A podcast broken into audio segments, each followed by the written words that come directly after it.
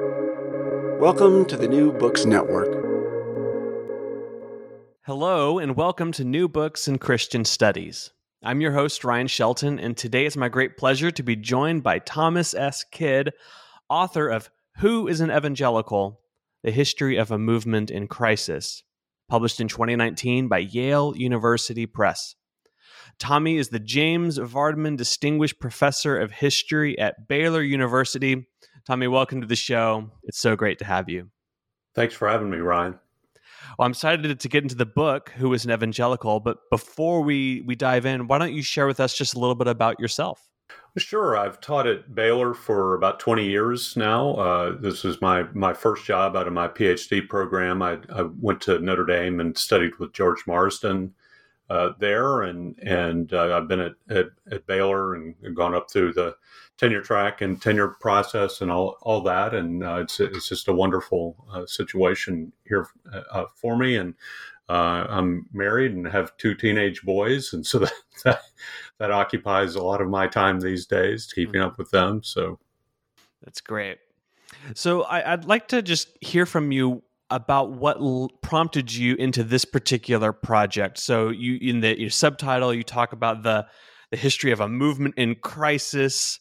You know, what is the the crisis that you see in the evangelical movement in a nutshell, and then what are some of the main themes that you trace throughout the the book?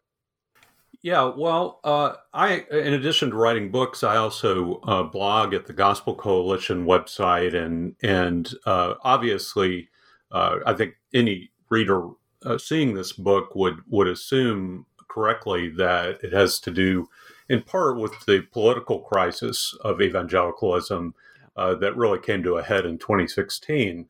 Um, but it's a, it's a crisis I think that's been developing for uh, uh, decades and and at least since the 1970s.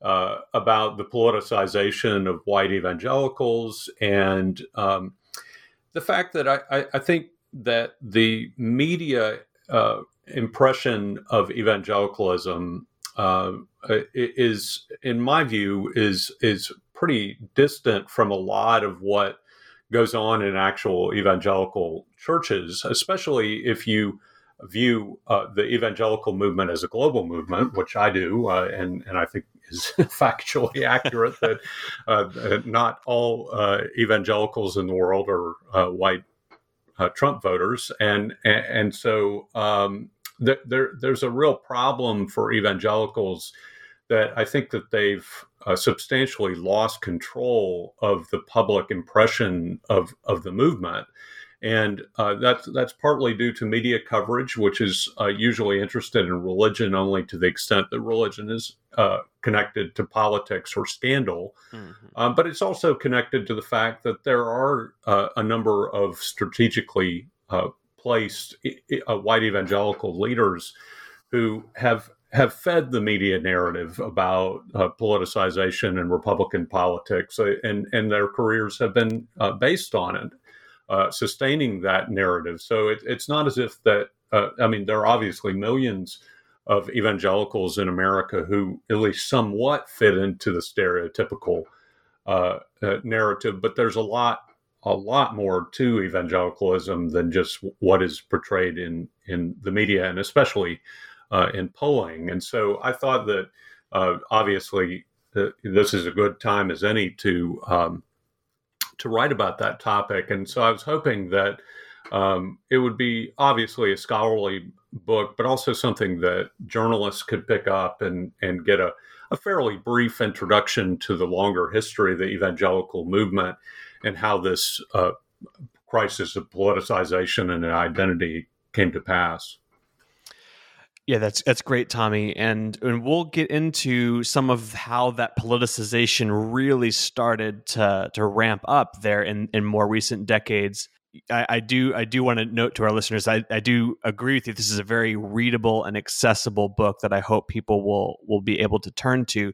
And you you start with the the the origins, the clearest origins of the evangelical movement um, in the 18th century. And, I, and I'm curious, you know, how did the evangelical movement get started, and and how do some of these themes like celebrity culture, race, political power? How did those start to emerge, even in the the early uh, origin stages of the of the movement? Yeah, well, there's a, a debate um, among scholars about when evangelicalism began. Uh, there, there's some people who want to uh, date it, you know, basically back to the Reformation, and then there are some scholars who don't think that the evangelicalism of the 1700s really has any kind of valuable uh, connection to what evangelicalism became in sort of the post World War II period. Mm-hmm. But but I, I think that that there's um, at, least a number of scholars who think that evangelicalism as a coherent movement really began in the 1730s and 40s. Um, with the First Great Awakening, and um, and and the key figure there is George Whitefield, who was the most important uh, revivalist of the of the Great Awakening in in uh, Britain and America and uh, and he's the best known person uh, in in Britain and America at the time, basically in any uh, profession or, or field. I, I, suppose King George is probably better known than George Whitefield, but but more people had had uh, seen Whitefield in person uh, and had read Whitefield's stuff than anybody else uh, in in the English speaking world at, at, the time. Um, and, and he becomes arguably uh, certainly the first religious celebrity of kind of early modern to, to modern history. But there's some reason to think that he even becomes the first uh, recognizable celebrity of any kind, um, hmm. maybe even in world history. And if that's the case, then then he he really is an extraordinarily significant person, uh, given what a celebrity-driven culture we live in now. Yeah. Uh, and and, uh, and and there there were of course political concerns uh, among evangelicals just like uh, virtually all christians have had uh, political concerns or their faith has had political uh, implications. But I, I don't think that anybody would really look at the the evangelical movement at the beginning and say that this is a fundamentally political uh, movement. I mean it, it's it's theological. It's focused on the issues about conversion uh, and uh, for for people like Whitefield, certainly about the, the, the felt presence of God in your in your daily life. Uh, that that is really what was new to George Whitefield uh, when after his conversion at Oxford in the 1730s. And um, of course, the evangelicals then also had a very high view of the Bible. Um, that's that's another defining trait of evangelicals. But that part wasn't really new. I mean that that that does go back to the Reformation. Um, and, and so I think what, what makes evangelicalism new in the 1730s and 40s is uh, the figure of Whitefield, who has such a titanic role in shaping what evangelicalism uh, became, and and then and then also uh, the very close focus on uh, a discernible conversion experience as the gateway into you know an evangelical life of devotion um, and the, the the belief that you can walk with God in a discernible, uh, you, you, know, felt presence kind of kind of way.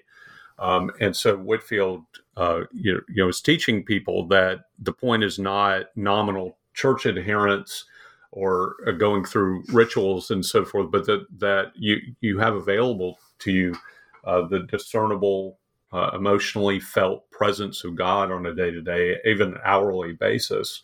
Um, and, and so that that sets uh, you know evangelicalism off on a on a new path that I, I think is in in continuity between uh, the 1730s and and what evangelicalism is today.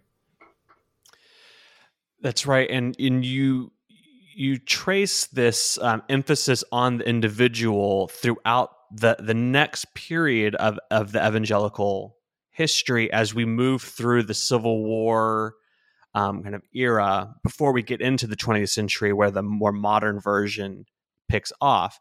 So I'm curious if you could talk a little bit about how this um, individualized, interiorized religion um, really started to manifest tensions within the evangelical movement as it related to, you say, you know, the the issue of slavery and um, and other social uh, justice or social causes that were happening in the 19th century. Yeah. Well, uh, race is, is is a real problem for evangelicalism. Not not a unique problem, but but it it is a very serious problem for evangelicals from day one.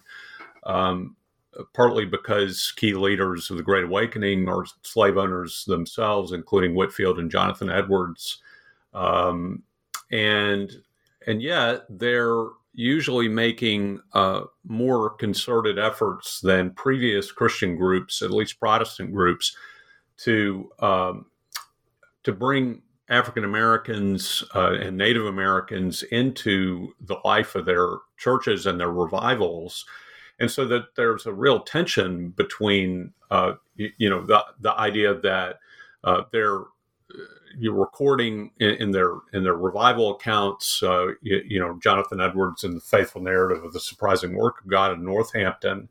Uh, you know, says several Negroes, you know, have been born again, and and and it turns out that uh, one or two of those are people that he owned, and and so uh, th- there's a, a a real tension there about the kind of spiritual egalitarianism that you see in the First Great Awakening uh, and then the the social, economic, um, and and and racial hierarchy uh, that that you have in the in the Great Awakening and the evangelical movement, and so um, that there's uh, there's also a tension that develops by the Revolutionary period about uh, the the evangelical view of slavery itself. Uh, there, there's not much uh, anti-slavery sentiment um, per se in the era of the First Great Awakening, but by the time you get to the Revolution, uh, a disproportionate number of the anti-slavery, early anti-slavery writers, uh, both uh,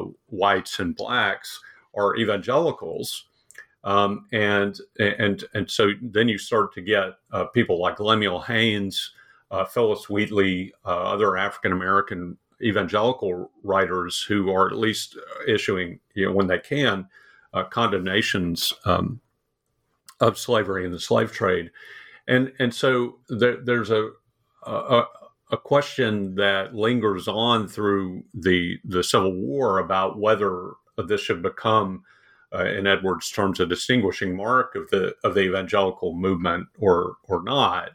And I, I think that there's pretty broad agreement among scholars that uh, there there was kind of an early burst of white anti-slavery uh, uh, uh, sentiment uh, that that gets shut down in say the Baptist and Methodist denominations, uh, but but that uh, obviously African American evangelicals are pretty consistently anti-slavery themselves, as you would guess, but they don't have access to publishing and the financial resources for activism. So there's always, uh, you know, social and political movements that evangelicals are getting involved with, but it but it usually is easier for evangelicals to agree on things like the temperance, anti-alcohol movement uh, than than things like anti-slavery. But there there is a very powerful uh, evangelical anti-slavery movement uh, coming uh, certainly from uh, African American writers as they have opportunity, and then uh, certain uh, white evangelical Northerners. Um, but the but the the white South remains, uh, including evangelicals, remains pretty well locked into the pro-slavery uh, position, and uh, you start to see in the 1840s a breakup of the national denominations, and that certainly includes evangelicals um, in the, the, Baptist denomination, the Methodist denomination, the New School Presbyterians have their splits, and um, and and it, the inability of evangelicals to agree on that issue is is no small contributor to the the crisis of the Civil War. Well, Tommy, as we move into the, the 20th century, so some of those uh, interior um, and you know ambivalences of the evangelical movement start to coalesce in in this movement that we often hear described as the fundamentalist movement, which sometimes gets conflated with evangelicalism. Um, and and you note that there was a time where these two were more or less synonymous, but then they sort of part ways. So how um, how does fundamentalism develop a, a, common cause of social action? You know, especially around education for evangelicals, and and where did the evangelical fundamentalist uh, camps start to begin to divide? Yeah. Well, uh, the, the the fundamentalist movement is definitely a reaction to uh, growing uh, theological liberalism in the denominations and and seminaries, uh, influenced most directly by uh, trends emerging, especially from Germany, and higher criticism of the Bible.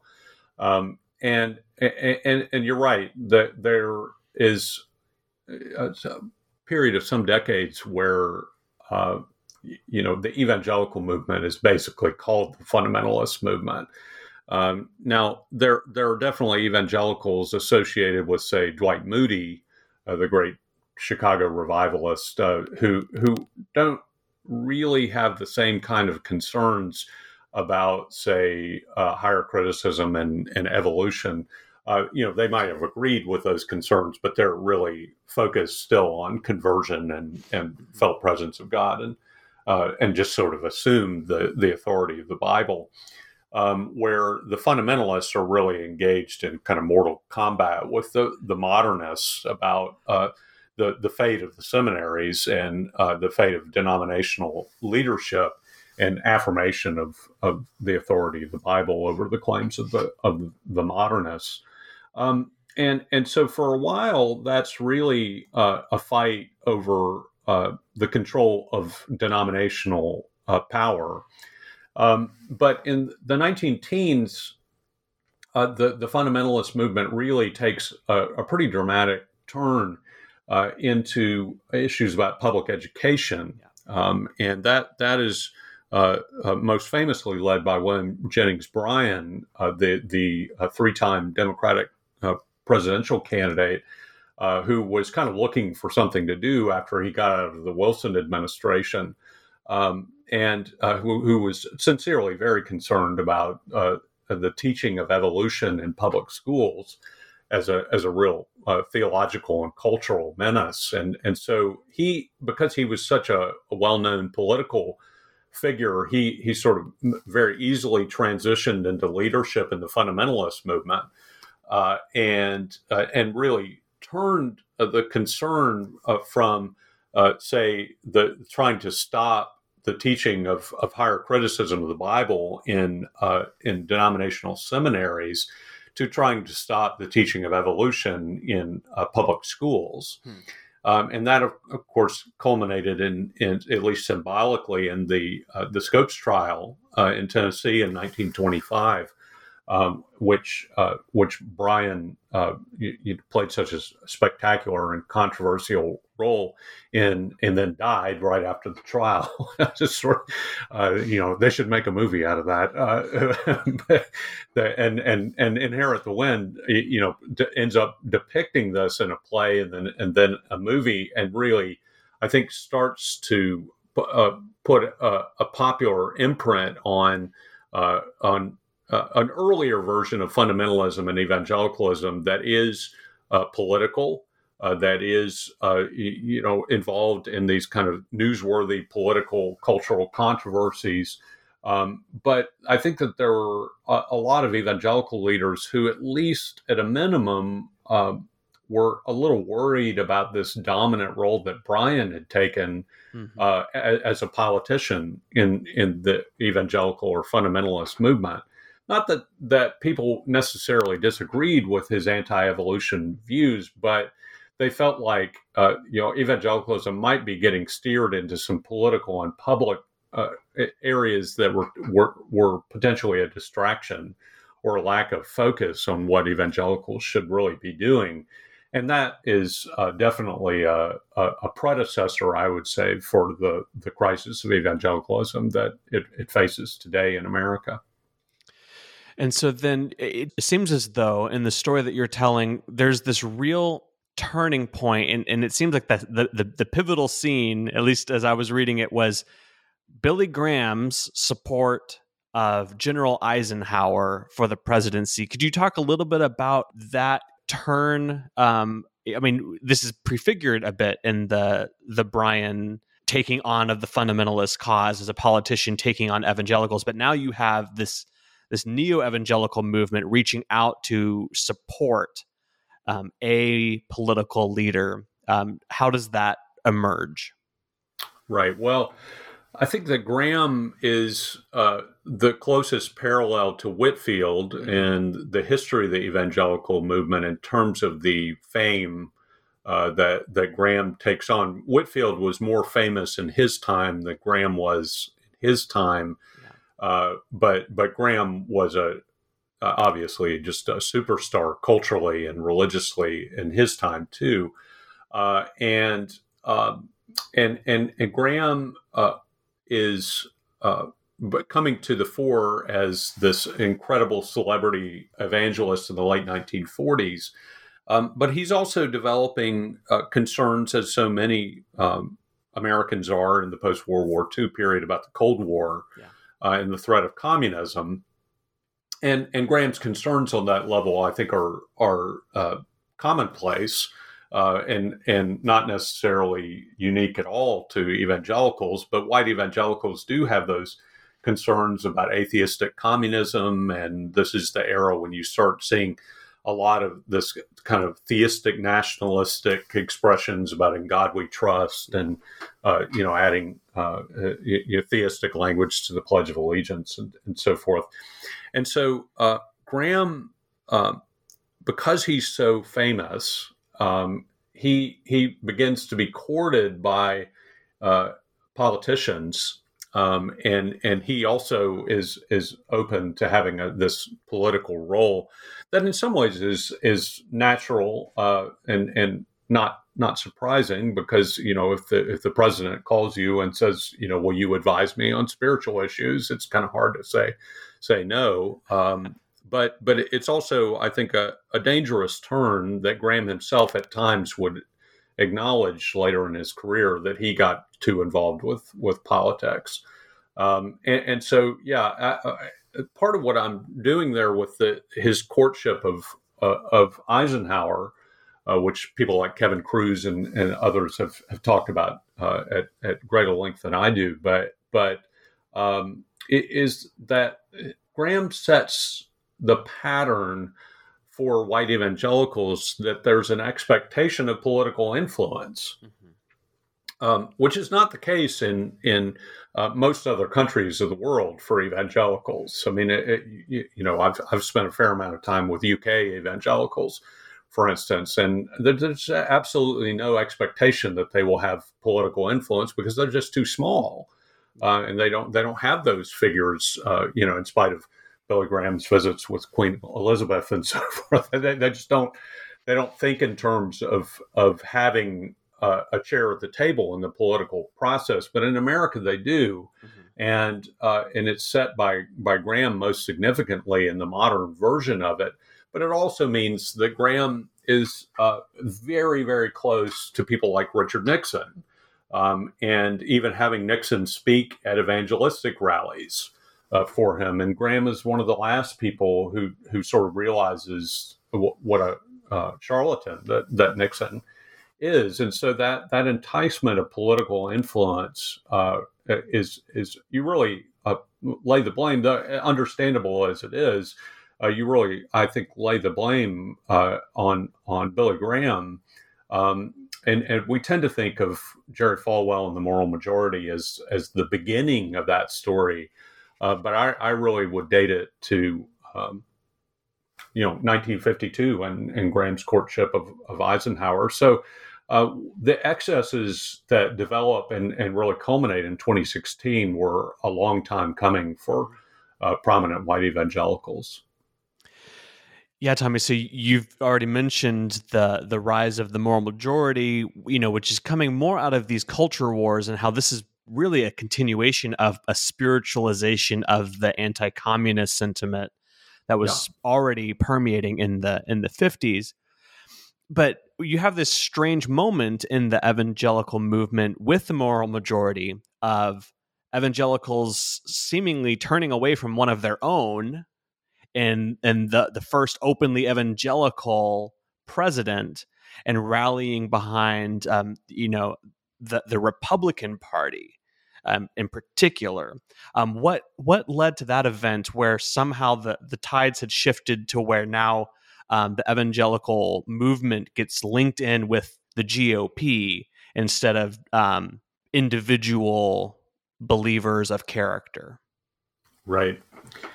Well, uh, I, I, think that it does have to do partly with the the Cold War legacy um, that that the the support is not necessarily for individual believers uh, as politicians, although that's great when you can get that. But you know, who's going to be tough on communism? Yeah. Um, who's going to be tough on on the Soviets? Uh, and and, um, and and also, I think that the GOP uh, cleverly uh, played uh, white evangelicals, um, sometimes with sincerity and sometimes not um, by adopting the, the pro life issue. Uh, now, this is this is a controversial uh, subject in the in the scholarly literature. There, there's some people who have said that, uh, say, uh, segregation of private schools was a bigger uh, issue with the, the, segregation academies that, that were founded uh, widely in the 1970s as a as a backlash against the integration of especially Southern public schools. But uh, that that that definitely played a, a, role for some evangelicals. But I, I, I, think that I would disagree with with some scholars who have said that the pro life issue was not a major factor uh, for the the uh, the early white evangelical support for the GOP. Um, the the major uh, evangelical outlets, Christianity Today, the National Association of Evangelicals, they all immediately denounced Roe v. Wade uh, when it came down in 1973. Uh, the only uh, sort of complex evangelical outlet uh, about that was the Southern Baptist Convention, which as of 1973 was not firmly evangelical. So uh, that that's some of the confusion about about that issue. But uh, the GOP, I think, saw which up to that point had been more pro-choice than the Democrats uh, they, they, saw an opportunity to court, I think, first and foremost, white Catholics, but also uh, white evangelicals uh, with with uh, at least nominal adherence to a pro-life uh, stance. And and I think for for people like Ronald Reagan, that stance was at least somewhat heartfelt, uh, even though his his first Supreme Court nominee was not pro-life uh, Sandra Day O'Connor. But but anyway, uh, the, the, there was a, a, political calculation that yes, Carter is an evangelical, but he's kind of a left leaning evangelical, both theologically and culturally. Um, and that Reagan is just more dependable uh, on on the issues that evangelicals care about most, even though he's uh, not an evangelical, but he knows how to talk to evangelicals, and he's got a lot of evangelical friends and so he's he's acceptable on on that level because the issues are are uh, more important. Um, I, I, mean, I really think that that uh, you know train had already left the station with Eisenhower, who absolutely was not an evangelical uh, and and had no church affiliation at all when he became uh, president, uh, even though he was named for Dwight Moody. Uh, and so, uh, uh, you, you, know, evangelicals were already used going back to the 1950s of affiliating with people like Dwight Eisenhower, Richard Nixon. Uh, and so the, the affiliation with Ronald Reagan, in a way, when you uh, compare those previous affiliations, the, the, supporting Reagan was a pretty easy decision for most white evangelical voters. That's great. And so skipping forward through some other very interesting history that people can go get in your book that brings us to this current flashpoint of, of recent years with the rise of the candidate and then president now former president donald trump. Um, how how do you see the current flashpoints within um, the white evangelical movement um, threatening its cohesiveness as a movement? And, and do you see any any um, hopeful paths forward uh, for a, a coherent uh, future for an evangelical cause or coalition. Yeah, I I, uh, I, I know that there's plenty of anecdotal evidence of of uh, 2016 and 2020 being a real problem for American evangelicalism. Um, I, and and I don't I don't want to downplay that, but I do think it's anecdotal. Um, and and I I, I think that that um, there's plenty of opportunity for a healthy, functioning evangelical movement uh, go- going forward, and and I think there will be. Um, it, it's just that it's going to be demographically uh, the the future of evangelicalism in America. Um, and obviously around the world, evangelicalism is, is not being shaped by controversies over, over Donald Trump, at least not in any direct way. Yeah. Um, but but demographically, the future of evangelicalism in America is going to be shaped more and more by uh, uh immigrants, uh, especially uh, Hispanics, who are the the biggest uh, growth area for evangelicalism, and and their political uh, alignments are also the most up for grabs. Um, of, of Hispanics generally, but also of Hispanic evangelicals. Um, so so that that's I think that is uh, uh, an enigma for the future of evangelicalism and, and evangelical politics. Uh, that that's the big growth area, uh, and and also among Asian Americans and uh, uh, people from the Caribbean and so forth, and sub-Saharan Africa. Th- those are going to be the the growing areas of American evangelicalism. Meanwhile, uh, the the white evangelical uh, segment is going to become, uh, by percentage of the evangelical movement, is become, going to become less and less, though also in control of uh, disproportionate amounts of money and, and political power. Um, and and and the the generation that was formed by the Cold War is also uh, passing from the scene. So um, you know, I, I think the the you know reality of uh, you know lived religion for the evangelical movement, as as they say, um, is going to be fine, um, but it, it's it's not going to continue to be uh, the the the monolith to whatever extent it has been a monolith uh, politically and, and, and culturally. It's not going to be that um, as nearly as much in the coming uh, decades because the demographic trends are not just are just not going to allow it. The problem is is that I don't I don't know what we're going to do about polls and evangelicals because polls about evangelicals almost always are only talking about white evangelicals. Uh, by design, that they ask people about ethnicity first in the polls, and then if if you answer anything but white, you don't get asked whether you're an evangelical or not.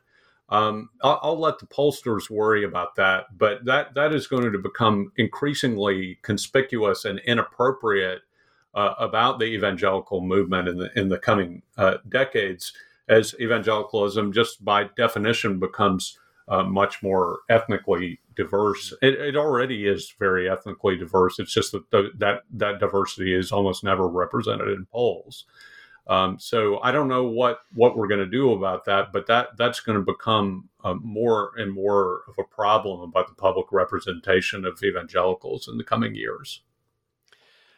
That's right, Tommy. It's it's almost as though the the big one of the big sub themes throughout the book is that um, who is an evangelical is a theological question, even though it's been often treated as a as a political question, and and so you've you've shown that how we determine how we're defining that term is a big part of the the answer for how it moves forward. Well, it's it's been a, a wonderful time talking about this book, and and we've I feel like only scratched the surface because uh, there's just we cover so much history in in these you know, 150 pages or so. I'm curious, Tommy, uh, what are you working on at the moment? What can we be looking forward to coming out from you in the future? Um, my most immediate uh, project, I always have a couple things in the hopper, but but uh, my m- next book, Lord willing, that will come out is a, a book on Thomas Jefferson. Uh, it's a it's a kind of moral biography of Thomas Jefferson and trying to understand, um, you know, how all this fit together about his religious beliefs and the Jefferson Bible uh, and his his skepticism and yet his great familiarity with the Christian tradition and fascination, uh, near obsession with the Bible, um, and and then his the way he lived, most obviously uh, owning slaves and his relationship with Sally Hemings. Um, I'm, I'm, just doing a book that's trying to put all that together. And uh, the tentative title is Thomas Jefferson: A Biography of Spirit and Flesh. Mm. Uh, so, so, hopefully that'll be out uh, next year. Well, I can't wait to get my hands on a, on a copy of it. Um, so, looking forward to it. Uh, well, this has been a conversation with Thomas S. Kidd, author of Who is an Evangelical? The History of a Movement in Crisis. You can get your copy now from Yale University Press. Tommy, thanks so much for joining us. Thanks for having me. And thanks to our listeners for tuning in to this episode of New Books in Christian Studies, a podcast on the New Books Network. You can go to newbooksnetwork.com and find all sorts of author interviews in any academic discipline that you can imagine. And if you enjoy this episode, the most important thing you can do is if you can think of anyone who might have found the conversation that Tommy and I had here today interesting, send them a link. That's the best way to share what we're trying to do here at the New Books Network. That's it for now. I hope you have a great day.